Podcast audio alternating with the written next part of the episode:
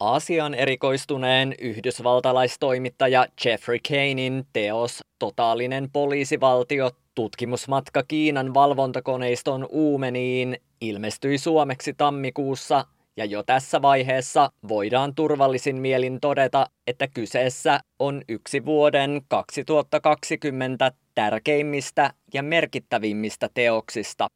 Kane kuvaa veret seisauttavasti Kiinan rakentamaa hyytävää dystopiaa, jossa länsikiinalaisen Xinjiangin provinssin uiguurit on alistettu jatkuvan valvonnan kohteeksi.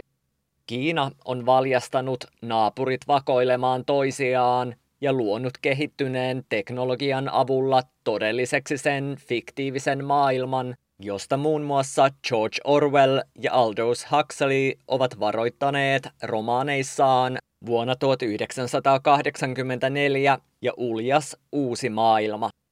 Kane on tehnyt kirjansa varten mittavan työn ja hän on haastatellut pitkälti toista sataa uiguuria, teknologia-alan työntekijää, valtion virkamiestä, tutkijaa, yliopiston opettajaa ja aktivistia sekä yhtä Kiinan palveluksessa ollutta vakoojaa, joka valmistautui loikkaamaan.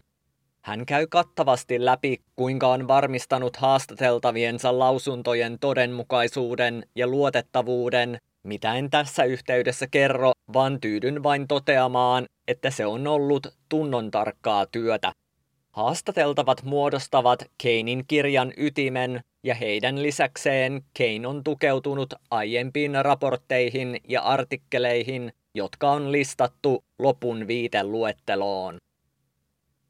Vaikka Keinin totaalinen poliisivaltio kirjan takakannessa Kiinan rakentamaa kammottavaa valvontakoneistoa ja yhteiskuntaa kuvataan orwellilaiseksi painajaiseksi, Kiina pohjaa tämän huipputeknologisen kaiken kattavan kokonaisuuden brittiläisen valistusfilosofi Jeremy Benthamin teoriaan panoptikonista.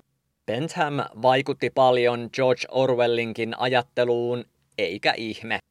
Panoptikon on nimittäin ympyrän muotoinen vankila, jonka keskipisteeseen rakennetusta vartiotornista voi tarkkailla vankeja ja nähdä kaiken, mitä nämä tekevät. Vangit eivät kuitenkaan näe tarkkailijoitaan, vaan joutuvat olettamaan ja epäilemään, että ovat minä hetkenä hyvänsä tarkkailun kohteena. Kiina on rakentanut yhteiskuntaansa ja erityisesti Xinjiangin provinssiin panoptikonin. Teoriasta on siis siirrytty käytäntöön. Tätä valvontajärjestelmää kutsutaan taivasverkoksi ja kuten Kane noteeraa, se kuulostaa pahaenteiseltä, eikä ainoastaan siksi, että se tuo mieleen Skynetin Terminator-elokuvien dystooppista tulevaisuutta kontrolloivan tekoälyn.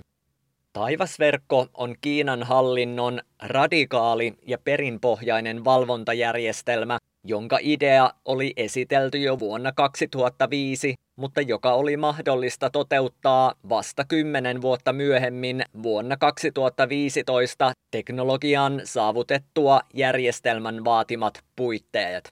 Kiina on rakentanut Xinjiangiin totaalisen poliisivaltion, maailman kehittyneimmän valvontadystopian. Turkin sukuisia uiguureja on Xinjiangissa noin 11 miljoonaa.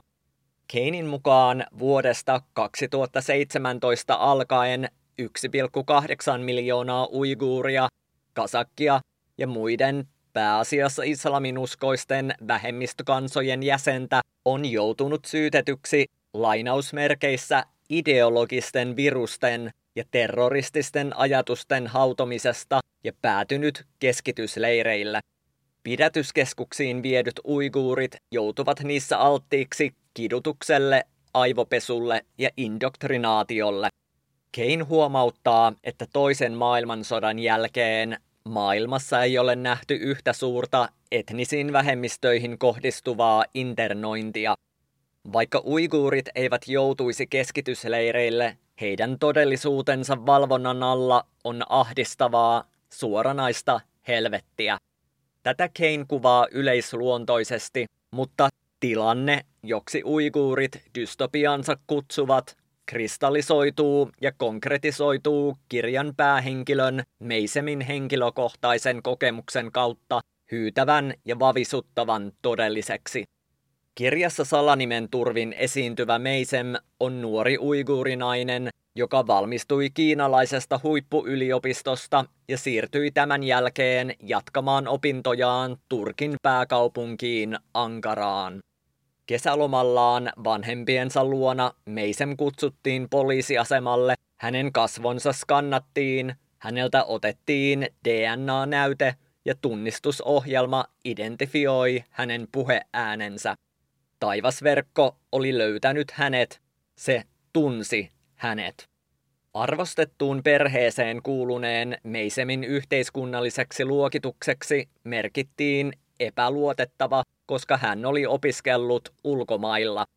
Lopulta hänet vietiin uudelleen koulutettavaksi pidätyskeskukseen. Hän on kertonut Keinille koko tarinansa. Totaalinen poliisivaltio on esimerkillinen kirja, jonka suhteen Jeffrey Kane on ensimmäisistä sivuista lähtien tehnyt tarkkaa ja huolellista työtä. Lisäksi Kane on selittänyt kaiken näkyväksi, mikä on erinomaisen tärkeää ja tätä soisi muidenkin harjoittavan.